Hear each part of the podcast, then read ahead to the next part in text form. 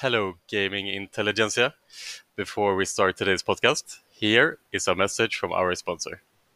The iGamingNext podcast is made possible with the support from our sponsors at Pragmatic Solutions, leaders in intelligent platform technology.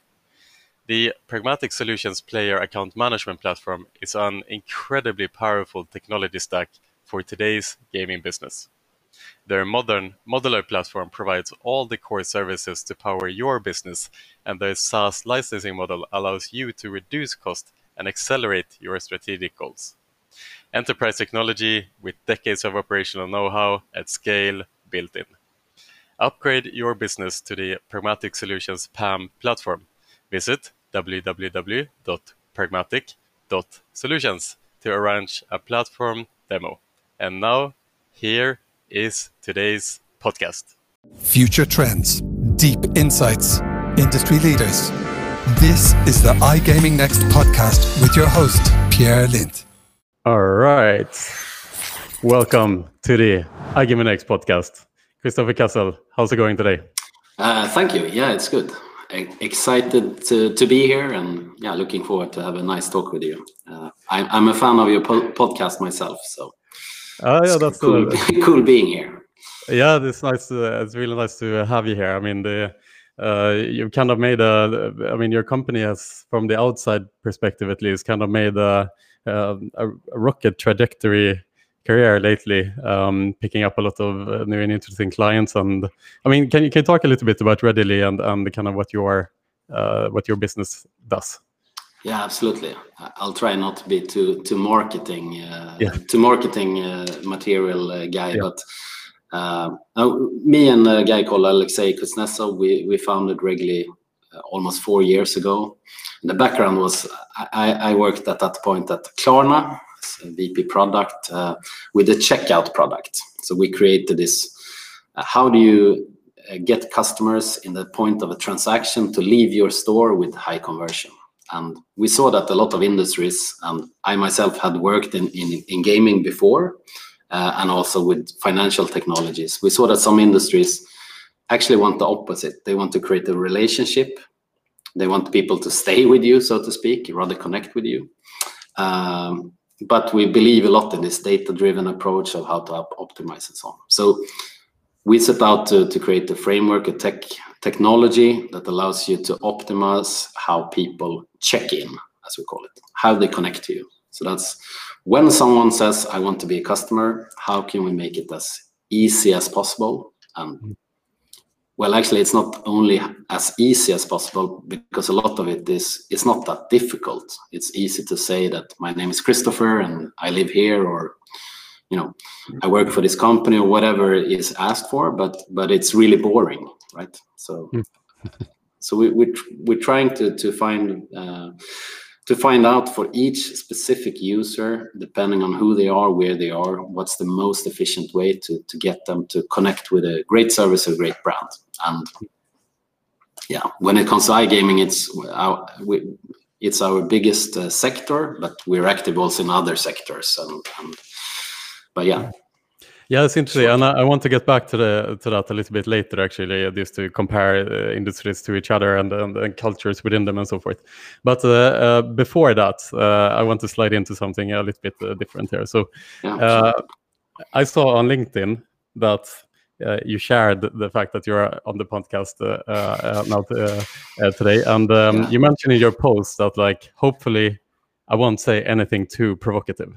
So, uh, so I want to slide into the first topic of today, yeah, uh, which is sure. um, uh, more kind of towards the company philosophy and, mm. and leadership type of question, and and a quite controversial and uh, topic is uh, uh, the modern way that companies sometimes take stances.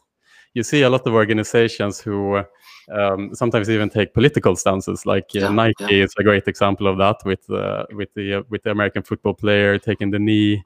They choose to sponsor him, you know, yeah. Uh, purposely kind of um, um, alienating a part of their own demographic.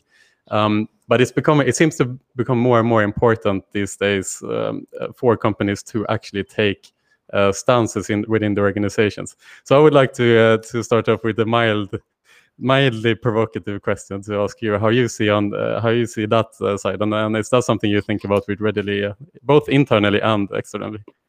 Uh, no, I agree. I, I, think that's a sort of a trend. I, I, think you can make it even wider. That there's sort of this uh, a lot of times a culture that comes even from the top. We should be out running every day because the, me as the CEO likes a triathlon or whatever, or uh, I have a political stance and I think the whole company should have that.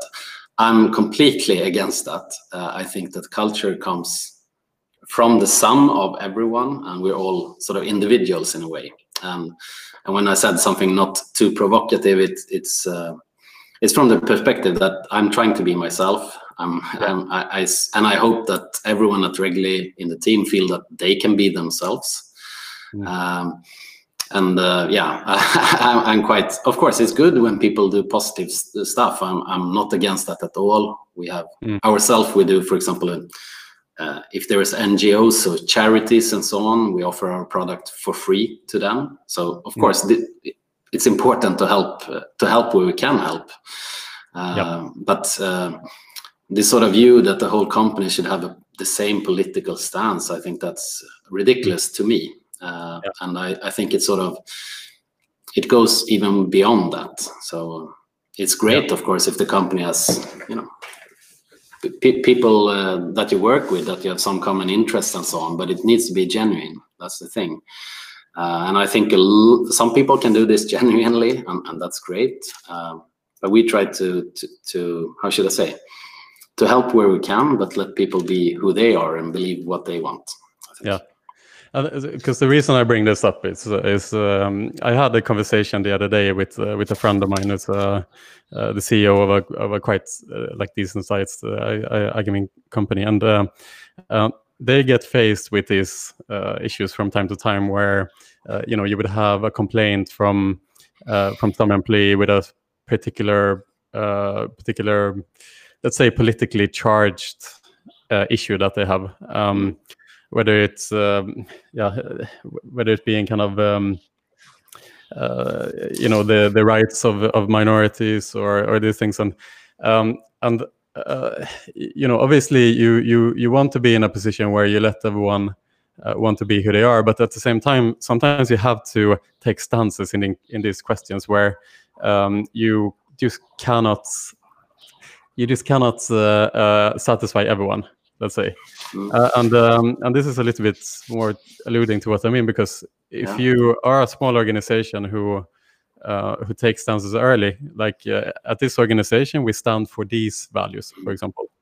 Um, then perhaps you can build an organization that is harmonious in those values. But if you don't do anything, then you might have issues coming from left and right uh, sometimes. I don't know yeah, if I'm making no, no, definitely. I, I think yeah. it makes sense. Uh, but it's sort of a, it's always, uh, I should say, a, a, sensitive ground to walk on in, in one yeah. way, because of course you need to be sensitive for, for people who feel unfairly treated and so on. And, and sort of, of course, like I take that for granted, that sort of racism or sexual, you know, harassment and this sort of stuff, or, or uh, all these questions about gender equality and so on. That's for me, sort of, of course, that's a a given that that uh, should not be a problem. And i think you need to be very sensitive if there is any indication of problems like that.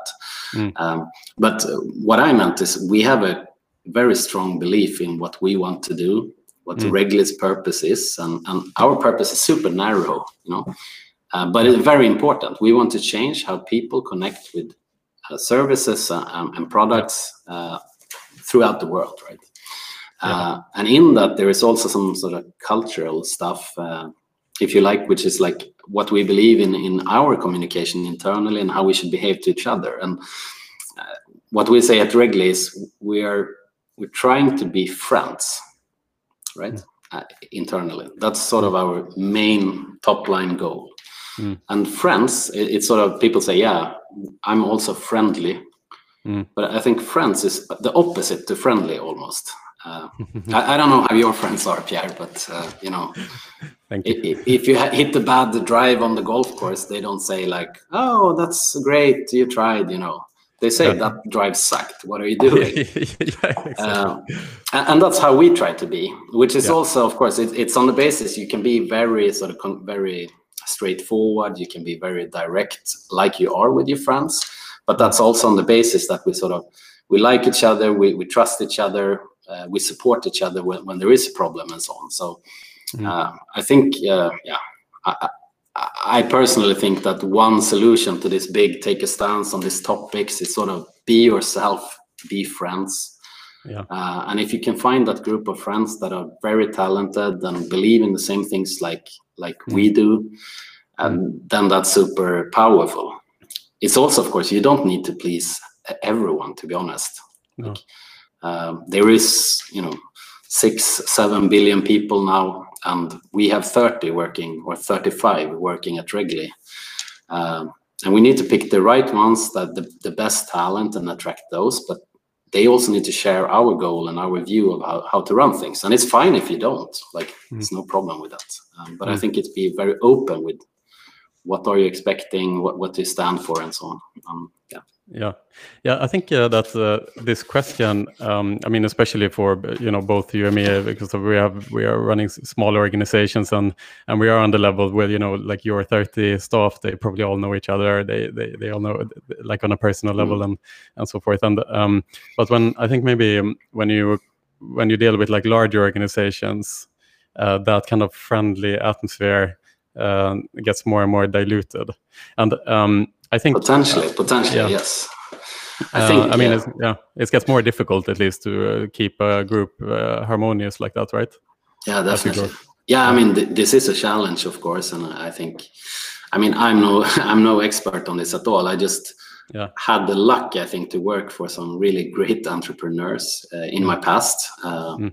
I said I had a background in, in gambling, and, and sort of this being genuine i think if if the sort of top leadership is genuine who they are it mm. sort of spreads throughout the organization and, and i actually think it can scale it's not about being 30 people because it's sort of ripple effect on this mm. um, uh, I, I, was very very i think a big sort of uh, point of how I think about this was uh, it was my first day at at Unibet, which I worked for for a while, or mm. Kindred now, at the the London office, and and uh, there was a lot of people to meet and so on. And this guy came came up to me and is sort of, you know, like casually dressed and, and quite like frank guy that just came up and like, oh, you're the new you're the new head of fraud uh, prevention. Ah, um, what do you think about this and what do you think about that? Quite open guy.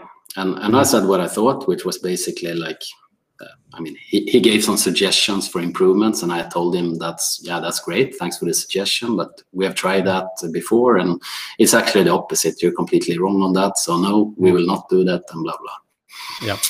Uh, and then when when this guy was was going away, we stand and talk for ten minutes or so. Um, I asked him, "Oh, by the way, what are you doing here?" And it was this open landscape in in London, and you could see people going like, oh my god and of course i had been speaking for 10 15 mm. minutes with anders ström yeah. uh, shooting down every suggestion he had uh, uh, because it's like I, didn't understand that he was a founder and, and yeah. he didn't present himself like that either no, i think that's really a nice story how you know if you are genuine uh, mm. I mean, a lot of the things. I mean, people want straight, straight conversations, right? Uh, so, yeah if you can be genuine, and I think uh, Kindred is a great example of that, where that has sort of spread in the organization and, and this sort of humility and, and being who yeah. you are. So that that's a big uh, role model, I think, on, on that. Yeah, because that's uh, like a big difference from like traditional leadership, which is like very hierarchical and like the uh, the modern way of leading, which, uh, like you were saying, uh, like a person like that would probably be really happy that you uh, that you this uh, uh, that you are so straightforward and, and, honest with him because in the end of the day it is uh, what is the best for the organization like yeah, there's no yeah. like he, you shouldn't let your ego come in between what is the best for the organization right no, exactly, exactly. Yeah. But it's easier said than, done. Yeah, uh, yeah, of course. I, I, mean, it's it's it's a personality thing in a lot of ways too. I think where like uh, you know, if you're strong in yourself, if you believe in yourself, and if you uh, if you really think uh, if you if you, if you really are a good worker, a hard worker, like you will be secure enough to be able to to take criticism as a leader from from your uh, subordinates, right? Like that's how it is. But um, so just to uh, just to solidify a little bit, uh, this going back to uh, kind of taking stances as organizations. Yeah. So I think I was thinking about this. Uh, there's a great example of uh, of where this can become very sensitive, and it's happening right now in in uh, in a in an organization, a small organization, Spotify. Yeah. Um, I don't know if you followed this, Kristoffer, but the Spotify have recently launched their like podcast uh, um, um, investments where they are basically buying in some of the biggest podcasts in the world uh, to to exclusively host their content on Spotify, like Joe Rogan being one of them. Yeah. Now, yeah. now Spotify as an organization are definitely an organization that takes stances generally, right? So they have um, they have a massive uh, program for inclusion within their organization that you can be who you want to be uh, and, uh, when it comes to like sexual orientation and and uh, and these type of things. Um, and uh, Joe Rogan is a quite controversial figure for that segment, uh, yep. right? So internally in Spotify, um, there's uh, supposedly uh, been a lot of backlash for them uh, than uh, hosting Joe Then you can ask yourself, you know, is is that justified or not? Because Joe says that he is uh, very for inclusion as well, but like he had some like controversial guests and all of these things. So that's where kind of you have to. It, it becomes tricky for an organization sometimes uh, when they have committed themselves to these strong, um, uh, strong kind of political positions. Yeah. Uh, you know. Yeah, but. I think it's hard to sort of judge if they think that's the right way to to keep yeah. their team happy and and you know to do yeah. what they believe in. It's it stands them free to do so, right? It's a sort yeah. of free free market and a free society. I I, I, I don't know. I, I don't think it's really relevant. My personal stance on that, but mm. what what I think is is uh, some of this is sort of like I think we're too busy to think about this. Really, yeah. I mean, uh, it's, it's, some of this is sort of creating storms in in water glasses, as we say in Swedish. Uh, maybe it's yeah. not the right English expression, but it makes sense. Uh, yeah, it's nice to take stance. I don't know if they want to do it, do it. I think yeah. we at Regily, as I said, we, we're focusing on doing what we believe we are good at, and then adding the part where we can help, like NGOs and so on uh, yeah. to connect with their givers and so on in more more efficient way. But mm. uh, we're trying to not, uh, and I don't think so. We have very varied, if we talk in the team and so on, political talks and so on, and that's fine. I think that's yeah, yeah, yeah, yeah, ex exactly. And and um, perhaps it is something of a generational thing too, because uh, uh, it seems to me that like as we move forward more and more, like the the the younger and upcoming um, generation, more and more they they take stances in in their life, like whether it being like climate change or like uh, protecting environment, uh, to a much much bigger extent than when we were younger. For example, like, so this wasn't uh, like uh, uh, activism. You're calling me old, Pierre. yeah, I'm calling myself old as well. So, uh, so yeah, yeah, we're in the same boat. yeah, we are. We are. We're in the same boat. we are. We are. We are. We are. We are becoming the the dinosaurs now. So, not yet, yes. but uh, we, will hold on to it soon. Yeah. um, but in any case, uh, so so because of I mean, with uh, Regily, you seem to be a quite uh, progressive organization uh, yourself in general. I mean, we spoke about this before. Uh, you know, you have um, a remote uh, first kind of thought where you've already been remote for a long time. You've been floating the idea of having a four-hour work week and this type of thing. Can you talk a little bit about these type of thoughts and in terms of being a progressive organization? Yes, uh, yeah, definitely. I mean, I, I think it's, uh, uh, and I should probably correct you for a four-hour yeah. work week. I think that's a oh, four hour, oh, four. that, that's a four-day work week. Yeah, four-day work week. Yeah. exactly. um, no, but I, I think this has been sort of coincidence, but it, but it's when we started Regily, with we, we sort of had the feeling that we should be best at what we're doing, which is this te- technology that helps our partners, right? But but that there is no reason why we should be uh, not the best in every area, right? Mm. So, for example, our uh, chief uh, operational officer Marcus, for example, he's spending a lot of time. How can we be the best and most efficient organization internally as well? like there's no reason to not think that right mm. uh, and when we started with that one of the early things was this remote uh, setup like you say. And now of course with with covid everyone is is more or less remote. And what mm. i think what we did differently was to say from the start that the whole company should be remote. So even like the C levels uh, or you know uh, all teams should be spread out if they if they can and, if it happens to be that for example the management sit in stockholm and make decisions and then we ship it out to people who sort of execute that won't work you know? That creates sort of a, a rift within the organization. So I, I don't know right or wrong if it's right or wrong but it's worked really well for us which is to to say that uh, and to have like when you have a meeting it's natural to use uh, google hangouts or whatever you, you, use uh, microsoft mm. teams or, or whatever and really allow people to live where they are and, and the reason for that is it's really that we want to have the best people the best talent and we've been super lucky to get a great a great team i think uh, of experts and to do that it's it's really hard if you restrict yourself just recruit in Stockholm, for example. Mm. A, lot, a lot of people think we, you know, there are some cost aspects and so on. It's not really that. It's, you know, uh, if you can widen your net, you can find better candidates and, and, and more specific talent. And for us, that has worked great. So I think everyone who talks about remote, um, my tip would be to make sure that you know the board meetings are not physical that the management team don't meet up uh, and so on and then you will have this ripple effect right yeah. Uh, and if you don't do that you're hypocrites. Uh, it's it's so funny that like like be less social like uh, purposely don't meet each other and, uh, and, and uh, but that's that's like you're saying that creates the ripple effect and, and that's how you truly become then the the uh, remote first organization. Because i I had a I did a podcast with Oscar Mühlbach the other yeah, week, yeah. the CEO of of uh, RakeTech, and they mm-hmm. are they are just implementing this now, right? So yeah. uh, RakeTech is becoming a, a remote first um, uh, organization uh, as well. Um, and just like you were saying, the the big selling point is that they can hire the best talent.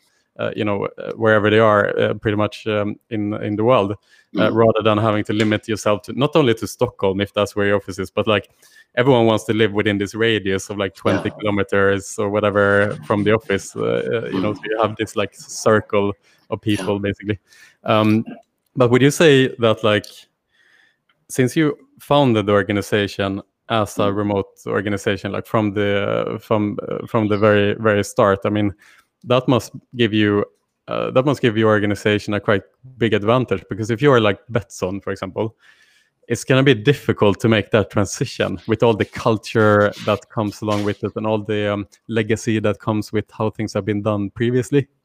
Yeah, yeah, yeah. No, I, I, I agree. I think it's really it's we, we've been lucky in that perspective uh, yeah. that we started off like this.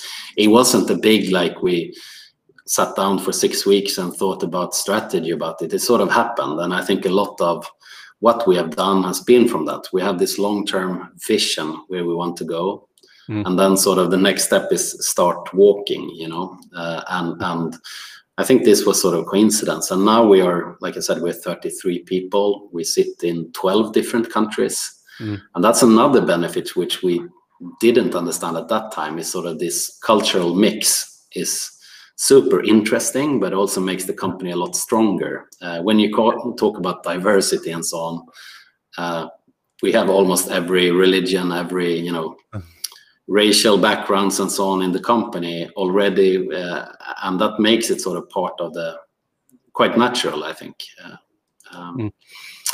But what we saw, and maybe that's a, I haven't give advice. Uh, we are still struggling, of course, trying to understand how can you, for example, I, I always talked about this. How can you replicate the the talk that happens at the coffee machine? How, yeah. how does that happen? Um, because we have this vision, we want to be friends, not friendly. We want to be friends. Uh, mm. How can you become friends if you can't have a beer together, you know, or you know, have a lunch or a coffee or whatever? Um, and I think here there is a lot still to explore for all organizations. We're trying to really, you know, learn learn from the best and, and share our stuff, but mm. something that has worked extremely well for us, which I think is a concrete.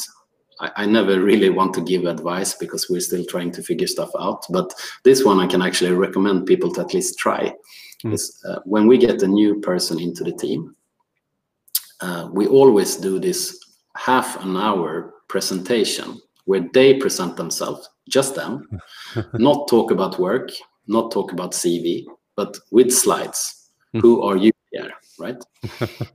uh, so it's a lot like, oh, uh, we, we, had a guy starting the other week. Uh, talked a lot about his uh, mountain climbing that he's into, his, uh, you know, his girlfriend and, and so on, where he has been, you know, moving around uh, in his youth. Uh, he's been on some trips and so on. Mm. That that we feel is really really powerful. That you understand yeah. The person outside the meeting, and that sort of brings you a bit closer to feeling like friends. You know that you can be direct in a call and say, "No, sorry, that's bullshit. You're wrong," yeah. without yeah. the other guy flipping out and saying, uh, "You're an asshole." You know. Yeah, yeah, exactly because that's a big thing right to uh, to get to know people uh, to the point where you know where you have them like how you know how far can you take uh, the the conversation and how direct can you be with them because obviously everyone is individuals in the end of the day right yeah but i also think like it, uh, this sort of culture and, and mutual respect and so on it also starts i think a lot at the recruitment stage uh, if you're lucky and get good talented people they tend to sort of respect each other. You know, uh, everyone at Regily has something that the others uh, look up to. You know, everyone has a special skill. Uh, everyone are experts in their own area, and, and that's sort of I think eases that as well. To be honest, it's mm -hmm. yeah. Like a collection of superheroes, basically. yeah, yeah, yeah, but no, but it, it yeah. doesn't need to be superheroes. It's not, it's not about yeah. that, but uh, that you uh, a lot of people spend a lot of time, I think, about restructuring the organizations and thinking about stuff, but maybe too little time on, on thinking about recruitment. That's mm. my view. Yeah, that's true. So, so um, does this put more pressure on, for example, uh, measuring output um, to make sure that your employees on an individual basis are performing, being remote first?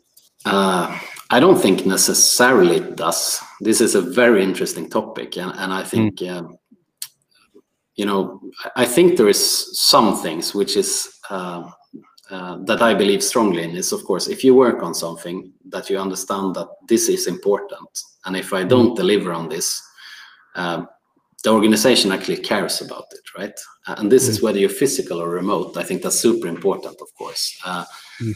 I'm I believe of course people can take responsibility for for their own working day and so on. That that's natural. But I, I think we are running like maybe because we're remote. I don't know. I probably would do the same if we sit in the same office. But quite you mm. know concrete weekly sprints, daily stand-ups. I'm doing this. I'm going to do this until tomorrow, and what our experience at least and, and what my feeling is that is that people get the most engaged and are the most happy at work when they feel that what they are doing is absolutely critical for the business.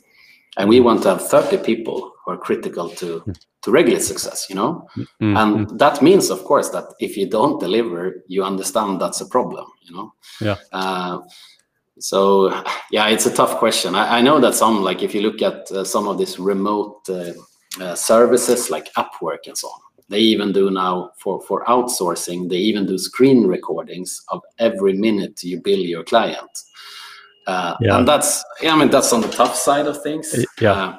Then you have the sort of physical world where you, I know at Klarna, for example, we, we call it open screen policy, that we were sitting in such a way that other people all the time see what's on your screen. Yeah. And that was outspoken, like a way just to sort of, I guess, have some control. Yeah. Um, and normally, of course, when you walk into work, you say hi, hi yeah. guys. Oh, what are you working on right now, and so on. That I mm. think is natural, even in a remote setting. That okay. uh, mm. yeah, of course you understand what people are working on. So there is some middle ground here. I don't think you should go all the way, or we are not going all the way to here's a ticket come back in a week and tell us how it has been you know yeah yeah exactly. we don't think that's engaging for anyone and, and you know we're trying to sort of replicate um, virtual virtually stuff that would happen at an office, and we believe in mm. that. I know other people believe in this sort of asynchronous, more of a open source type of thinking, but yeah, yeah. Who, who knows? We will see. We're learning, yeah. I think, every every week and every month. Yeah, yeah, definitely improving so because uh, I guess um, what I'm thinking because uh, for us we are uh, going through uh, like you know our experimentation with our small little organization to uh, to have our employees working from home uh, mostly, um, and something I was thinking of is just you know the, the hot potato of mental health in general right now you know a lot of organizations uh, this has popped up on the agenda on the hr tables uh, uh, to make sure that your staff is um, is doing well um, uh, mentally as well. And I think is that the problem with remote organizations that you know if someone is feeling is not feeling well uh, mentally you know if you if you are in an office uh, as a manager it's potentially easier to see if someone is not doing that well um, whereas remotely perhaps it's more difficult. So like you have really talented individuals, but you know anyone can be in a bad situation mm-hmm. in their life. Uh, they can have a bad period. Anything can happen. You know, and how do you uh, mitigate and discover that early? Yeah, no, exactly. No, yeah. I, I, think that's that is a challenge to sort of. Mm. Uh, pick that up. I don't think it's harder remote. I just mm. think we haven't figured out exactly how to do it, and I, maybe no mm. no organization has. But Mm. But I, I think a, a, good starting point is always like if you're worried about something like that, schedule mm. some time in your diary for it and, and take care of it. And for example, we are running um, mm. one-on-ones uh, very, very like not structured, completely unstructured to be yeah. honest, but very regularly. Uh, with yeah. every person just to try to pick this up and that's something i think in a remote setting people sometimes even forget you know they do it once half a year or something it's it's not about mm. that it's and maybe there's other ways to find that out i think mm. i don't see a reason why it would be harder oh. you know in this type of conversation to say oh sorry i'm feeling bad because of this or that uh, exactly I, I, could probably tell you pierre but uh, yeah, um, of course. no, but you need to have those conversations and I, yes. I, guess that's the sort of you need to put the structure that allows mm. this uh, remote uh, remote structure to work at least that's how yeah. we think about it yeah, yeah, it's a it's a good point actually thinking about it now because um, you know the, one of the good things uh, with uh, with COVID uh, that has uh, brought us kind of closer together uh, in some extent is uh, the ability that we now have Zoom meetings in, on a much more frequent basis, and um, you know rather than like before when you would take a meeting uh, in person. You would schedule an hour in the calendar. This was yeah. like uh, this was like the standard meeting invite was always a one hour.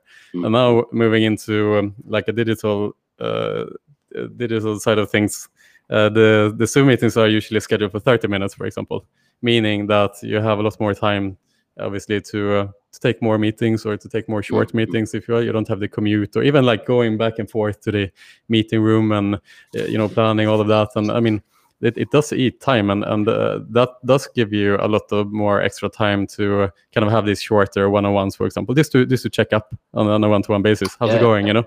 What's your plans for today? Uh, you know mm. no i agree and i also think that it's not all video conference either like uh, mm if you use, I guess most organizations use Slack, for example, uh, which we're yep. using. We we have banned internal emails, so we're not allowed to email each other. It's only really? Slack. Yeah, yeah. That's interesting. Uh, because I, I, the reason is because I hate emails myself. I think it's so inefficient. uh, okay. So when we were three guys, we just decided, yeah, let's let's not mail each other, and and it, that has continued. So, uh, and I think such rules. I mean, it's it might sound it's not that radical so but but that's something i can also recommend. If you do that then people start chat with each other. And, and that interaction is actually quite good for like yo what, what's up? You know how do you feel today? Uh, it doesn't all need to be let's have this video call and i'm going to be all serious right? So yeah. uh, shouldn't forget about that sort of chat. Uh, i think especially people that, that are even younger than us pierre. Uh, uh, Actually, That's how they communicate. I mean, yeah, exactly, and, and it's a yeah. natural way of communicating, and it's a natural mm. well, way to pick up if someone is unwell or to have this sort of coffee machine talk as well. So yeah, yeah, yeah. That, that's so interesting that you banned internal emails. can, yeah. can, can, you tell, like, what's the like? How did you come to that conclusion? and uh, is there any pros and cons with that, or would you recommend any organization to? Uh, I, I think uh, whether you use Slack or some other service like that, I think it's super yeah. efficient uh, once you get used to it, uh, mm. creating mm. different threads and uh, how we work with, you know, different channels and so on. We have hundreds of channels for different mm. special topics and so on. And I don't really see the, the need for email internally, right? If yeah, you want something, right, it, it's searchable, but it also gives an openness in the organization. Almost mm. all our channels are open for everyone. So okay. if you want to read about some legal discussion uh, somewhere, just go into the channel and read it, right? It's mm. there. It's searchable. Uh, and this sort of email where you you know email is very very private in one way right you send it to you no one else can read it um, mm. and sure there's some topics that needs to be discussed like that but most decisions don't we can be open yeah. I mean, I can stand for for most of my decision at least, and I think everyone else can. Yeah.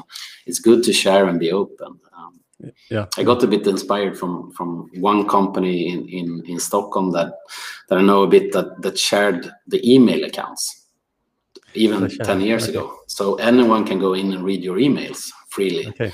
Yeah. Um, to have that sort of open environment. I think Slack is sort of the next generation of that, where you can yeah. read of course, there's certain things like when it comes to human resources or these sort of things that you might need to to restrict uh, access to fine but but then you need to think about it and the natural way. Is like be open and share information.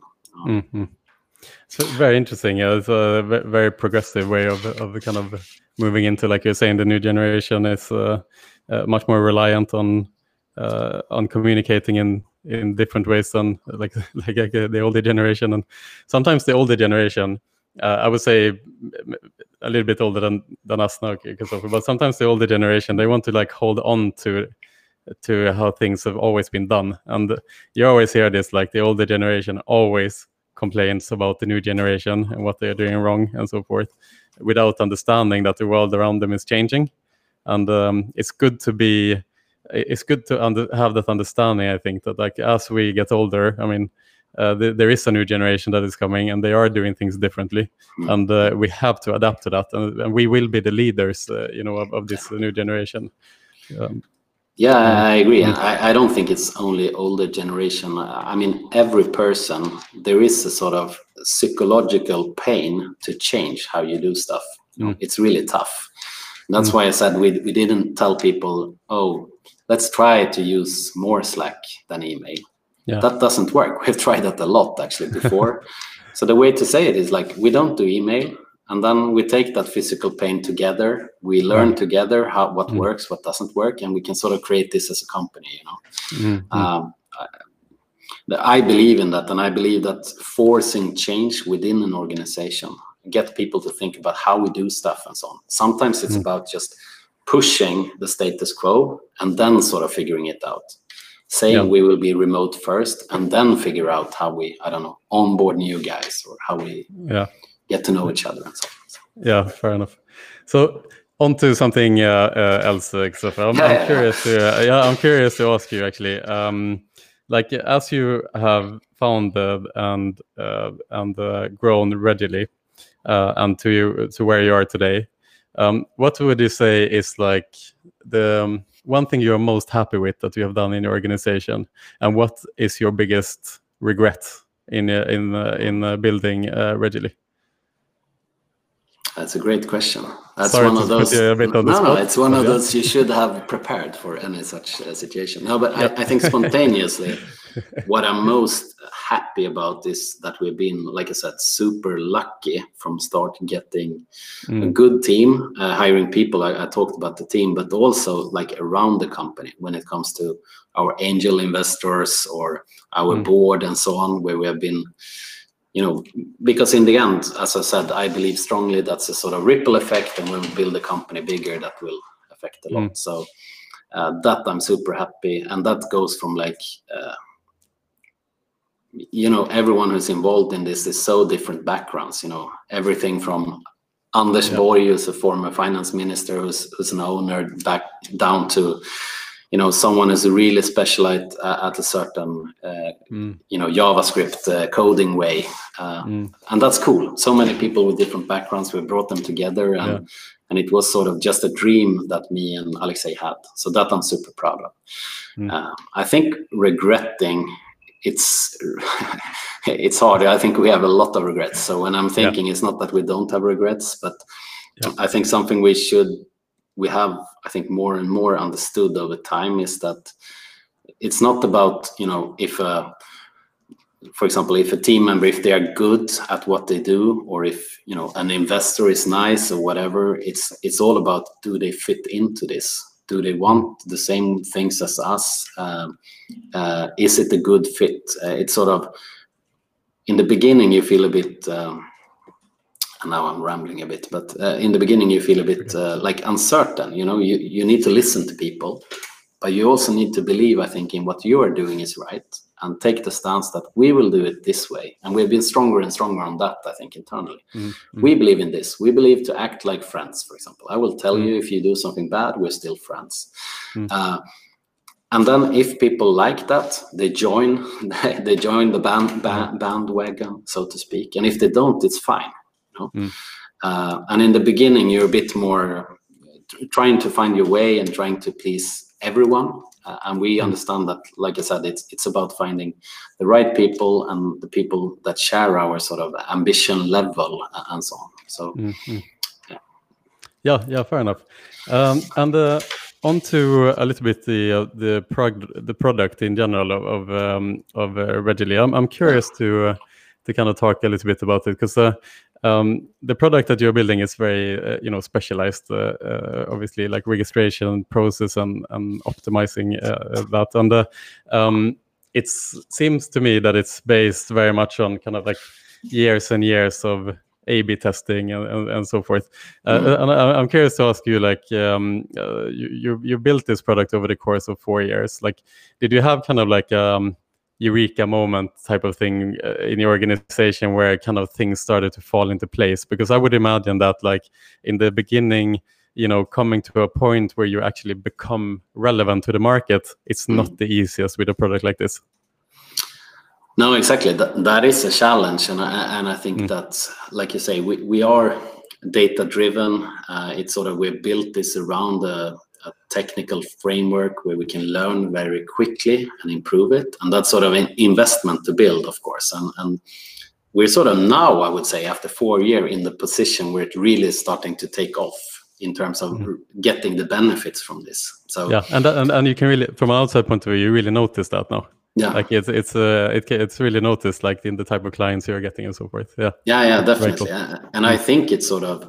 that's fun for us and, and the nice part about getting more clients uh, for us and i think almost all of us we're sort of product geeks is that we get more data you know mm-hmm. when we sign a big contract of course there's some revenues and all of this yeah. but in the end it's data some people yeah. talk about top line you know like what they measure in the company yeah. uh, and other CEOs and so on. Our top line, the sort of, is not revenue, it's data. Like mm. the more data that flows through our system, the better and more relevant we will be, right? Mm. So we're sort of measuring that. That's our top line, our top goal, to get more and more uh, usage of the framework that we are built. Mm. I think in practical terms is of course getting the first client is huge for any startup. Yeah. Uh, it, luckily it was great customer also uh, in in gaming or gambling. So Wunderino uh, has worked with us since start and, and been a great uh, customer. And it's cool also to see they have been successful on their market uh, when using us uh, and so on. So that has been great. And the other part, I think, was when you got these really, really big organizations uh, speaking to us and, and, working with us and so on. So, mm-hmm. and that's even outside gaming. Uh, yeah. So, you know, when the head of product at at WordPress, for example, who produces sites, when they call you and ask, you know, how they should do stuff, then you get a bit proud, you know that yeah that's a huge moment obviously because uh, um, i spoke to i spoke to a friend of mine this uh, the other day uh, about uh, um, I, I, was told, telling him i'm going to do this podcast with uh, with you Kristoffer and i told him about uh, uh Regily and and and your product and, and what you do and and um, uh, he hadn't uh, heard about really specifically, and his question was that, yeah, but it's a it's a registration process. Like it's just how hard can it be? It's just as simple as possible. Like, what like what would you say? Like, can you explain a bit more like your product and why it's relevant and why it's mm. more than just like simplicity uh, in a couple of fields? Yeah, you know? Absolutely. Yeah. yeah, absolutely. Mm. I think I've quoted some. There is some quote that is sort of the hardest thing to do is cr to create something really simple. Uh, mm. So that, that's the starting point, I think. But mm. but uh, it's relatively easy to optimize a sign up experience and make it fun and intriguing and that you don't get this sort of bad feeling in your stomach when you want to do it uh, in one market maybe for one type of you know personas or users um, what our system is great at doing is doing at, at scale so mm. Last year we had from 165 countries. Uh, the 165th that end consumers using our platform was Papua New Guinea, for example, just to tell the scale of it. Yeah. Uh, and that then it's actually getting quite complex. The other part, so it's like technically different jurisdictions, different licenses. How do you now? How do you do now? For example, in Germany, in the most efficient way, what is mm-hmm. converting mm. the best? If we look at mm. iGaming perspective, and we have solutions that we you know constantly optimize and, and that is better and better every week but i think the other thing so one is the sort of technical complexity when you work in many licenses and many countries you know. The other complexity is understanding what really works and doesn't. Like i think a big eureka moment going back to that is we, we started doing this a b test and trying what works what doesn't work. And I think two or three meetings in a row, me and my co-founder we think of ourselves like product experts and product geeks in some way and that we're sort of good at this. And we were wrong every second meeting on will this work or that work? You know? Yeah. uh, it is quite illogical. It doesn't make sense really of course. Like when you get this form and need to fill in stuff why is that not appealing for you right? And how can you make that fun it's sort of it's fun to play Candy Crush, but to do this is not fun, you know. Yeah. And and, and to there's sort of this emotional context to it. Um, and then I think uh, obviously like the technical side, it's this connecting different services in different countries that help, like Bank ID in Sweden and all of this. Um, that's a big job for us as well. All these connections we have. Uh, mm -hmm. But in the longer run, it, it's sort of a bigger question I, I think, for us. And what we're trying to fix is this check-in, as we call it. It's not only sign up, but it's really about how do you become a customer. And uh, so we see our role a bit bigger. And, and one of those things is that you know most of the people, or at least a lot of people who sign up for a gambling site, come from an affiliate, right? Mm. You don't just open the, the browser and type. Casumo slash register or whatever company uh, and we started thinking about that, that, you know, if you look at that process, how it is today, you, you click on a, on, on a casino, you get this landing page that starts to load. Yep. Landing page usually says the same thing as you have seen. And already here it's six, six or six and a half second in average just to load that. Then you have to mm -hmm. click again, register, new load, and you get to this registration page, right? Uh, we have launched a product now or, or, or, a technology that allows everyone who uses our framework to launch their signups at the affiliate. So when the user mm. says, I want to connect with, yeah, let's say Mr. Green, I want to connect with Mr. Green, mm. you should be able to do it there and then, right? Without mm. all this loading, without this stuff. Uh, uh, and I think that's actually, you know, we believe a lot in that. I believe that there shouldn't be any landing pages. Why do you even have that? Like mm. I, I, believe if I would do some predictions, so to mm. predict the death of landing pages, okay. I would also predict the death of passwords and emails and usernames. That's okay. also extremely old stuff. Yeah. And what is it being replaced with? Yeah, exactly. When we are working on that that stuff, so you know, we have taken quite a long-term vision on where we want to do. We want to make it easy for people to connect with services online. And where we are now, it's like I said, it's sort of the starting point, and we are investing quite a lot in the R&D and so on around these topics as well. How can we, you know, optimize the whole connection? Um, mm -hmm. And then it's getting complex, but yeah. Yeah, I'd imagine. Because I mean, in the end of the day, what you want to do is uh, is remove as much friction as possible. But you you said uh, uh, something interesting before as well. Not just removing the friction, but then mm. making the process fun as well. Yeah, exactly. Yeah, yeah. I mean, there is a lot of studies on that, uh, mm. and and you probably can Google up even better studies. But where they look at the average time people spend per website online, yeah. it's it's dropping every year, and it's been okay. doing so for 20 years or so since the dawn of internet, yeah. and uh, it's down to like eight seconds now, right? And you normally say that like the attention span of a goldfish is nine seconds. Yeah. People are behaving like that, you know. Yeah. They are just swimming around, and the least friction that you have, you don't think like, oh no, I won't sign up, or no, I won't apply for this credit card. Mm. You just do it tomorrow right? You, that's what you think, and then tomorrow might never come. Uh, mm-hmm. So I think that's the sort of fundamental idea of what we are doing is that people have less and less attention, and it's dropping every year. And how can you convince this uh, goldfish uh, by tricking? Basically, uh, tricking is the wrong word, but incentivize with like gamification elements with yep. how you present what the challenge is ahead how can you break it up in an efficient way and also how you use technology mm-hmm. uh, actually my sort of uh, as i said uh, we were thinking about starting Regily and we saw this need for for this check-in from other industries but the sort of tipping point was i was going to the airport and this um, norwegian credit card was promoted you know at the airport mm-hmm. you've probably seen it at Arlandauer. Yeah, uh, yeah, I know. Yeah. And actually, the guy who was selling it was super nice guy, and I sort of wanted a credit card at that point. So, I, so we talked a bit, and it was really great product and really cheap and so on. So I said, "Yeah, let's do this. I, I want this card." And mm. obviously, he don't hand me the card. He handed me an iPad with his gray fields. You know. Yeah. And it, it wasn't anything hard. It's sort of my name is Kristoffer Cassel. I worked at that time at Klarna. I make this much money etc etc but i remember looking at that and then telling him like oh yeah but my flight is leaving soon so i'll do it on the way back. And then i started like running away from him. The problem was just the, the flight was two hours later.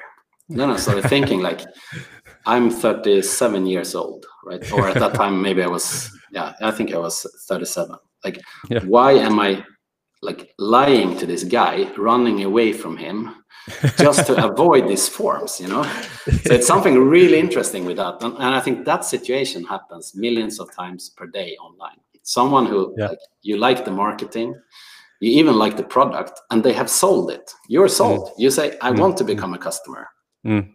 and still like half of everyone who listens to this half of your customers are dropping off or more after they say yes i want this i want to become a customer and that's just insane right? Yeah. so this sort of you know you can always analyze but when you feel it sort of emotionally like wow this yeah. is so weird. Like why did i run away from this guy? Yeah. uh, then i understand okay let's let's at least try. And we have tried for four years and i think yeah like i said we've been lucky but we're sort of just in the starting phase of yeah. we, we don't only want to change the gaming industry we want to change uh, much broader than that as well yeah, but yeah, absolutely. I mean, the the why would you limit yourself to the gaming industry? I mean, the, the I think the gaming industry is a natural customer of yours because the um, uh, removing friction and removing bottlenecks in the acquisition uh, process is absolutely vital for the gaming industry. Uh, when every customer is so valuable in comparison to other industries, but um, uh, can you talk a little bit about like what other industries are you uh, are you looking into as well, working with um, uh, tech-wise? Yeah, exactly. Like you say, anywhere where each customer is very, very valuable, where you have multiple geographies or like complex regulated yeah. industries. So gaming is big for us. We also work in fintech, like some mm. really big uh, online brokerage firms are using us. Mm. Uh, subscription services, when you sign up for something and pay, you know, uh, yeah, across the board. Mm and there it's quite fun actually. I, I think i uh, i might have mentioned it before but it's fun. When i, I spoke to uh, to a client which within fintech like they're a huge uh, huge uh, business. Mm. and they say to me like oh it's so it's so cool that you work with these gaming companies. And i, I was almost like what? And this is an american company. It's like what? Yeah like uh, you know they are really in the forefront, and we are look, looking up to these guys. It's like cutthroat uh, uh, competition, and like they are so good at tech and and all of this stuff. And I, I was I, I, was a bit shocked, not because I don't agree with him, but no one says that, and I think it's for like the the gaming industry, uh, at least uh, sort of the, the people I speak are very humble persons, but sometimes it's sort of, sort of overly humble as well. I mean, mm. gaming is one of the most dynamic industries with a sort of high level of tech, high level of competition. Uh, I think sometimes may, maybe, yeah, sometimes people should be even more proud of that. Um, but yeah, so it's not only that we learn from other industries and, and can sort of cross learn between like fintech and gaming. Also, the fact that we work with gaming companies drives our other business as well. They like mm. that. They understand mm. that. Okay, the forefront is there, right? Mm -hmm. um, so. It's so interesting because I mean, uh, you know, we have the perception oftentimes that uh, the gaming industry is looked down upon in in, in many ways, and uh, was Peter Paul Detroit, the the uh, chairman of uh, the Netherlands Trade Organization. He said that kind of gaming has no friends. You know, we are kind of alone, and that's, and that's how it feels a lot of times. You know, the game industry isn't communicating with many other um, uh, industries. So it's, it's uh, interesting, I think, to have like that type of uh, input for the industry. And uh, like you're saying, we are like very much in the forefront of technology, and and that is really something throughout. I mean, you've been in the industry for many, many years. I mean, the same uh, for me, just seeing uh, how products are developed developing how how data driven they are and uh, how uh, forward thinking the organizations are how progressive you know yeah. the organizations are from you know everything from hr perspective to to tech and so forth um, i think uh, the industry uh, i agree with you like the industry should sometimes just stop up and and kind of pat themselves on the shoulder in, in a lot of ways. Yeah, yeah, I think so too. Mm-hmm. And it's uh, yeah, it, and we see that because we work with different companies. One is of course mm. the sort of adoption, but we also have quite good insight, of course, about like you know the technology stack about in different industries and so on, and how people mm. work and it's sort of like what some of the best developers within iGaming, what they are doing in two days takes two months or maybe mm. two years in, the old industries, if you like. Yeah, so yeah, yeah exactly. Uh, it's really a lot of talent and a lot of nice guys, and I think we have, or the, the industry has more friends than what they think, you know. And I think we should acknowledge that. I think that's a beautiful way of ending today's podcast.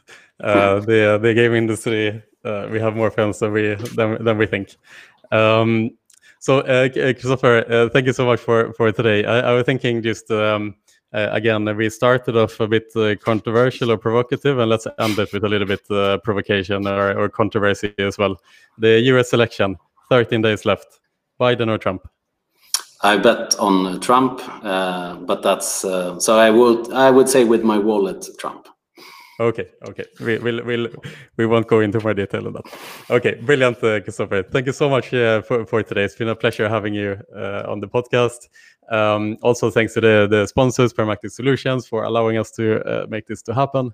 And uh, we'll see you soon, everybody. Thank you, Kristoffer. Any last words? Thank you. No, no, thanks a lot and, and uh, nice chat. Look forward to speak more. Ciao. Brilliant. Same here. Ciao, ciao. This fruitful discussion has been brought to you by our sponsors, Pragmatic Solutions, leaders in intelligent platform technology. Is your business struggling to keep up with the development demands on your current gaming platform? Well, then it's time to upgrade to the Pragmatic Solutions PAM platform. Multi-tenant, multi-currency, multi-regional, API-based, rule engine automated, regulation ready. It's all here out of the box. Smart businesses leverage Pragmatic's SaaS model and license powerful modern technology for a fraction of the cost of in-house development. Upgrade your business to the Pragmatic Solutions PAM platform. Visit www.pragmatic.solutions to arrange a platform demo. Stay safe and take care.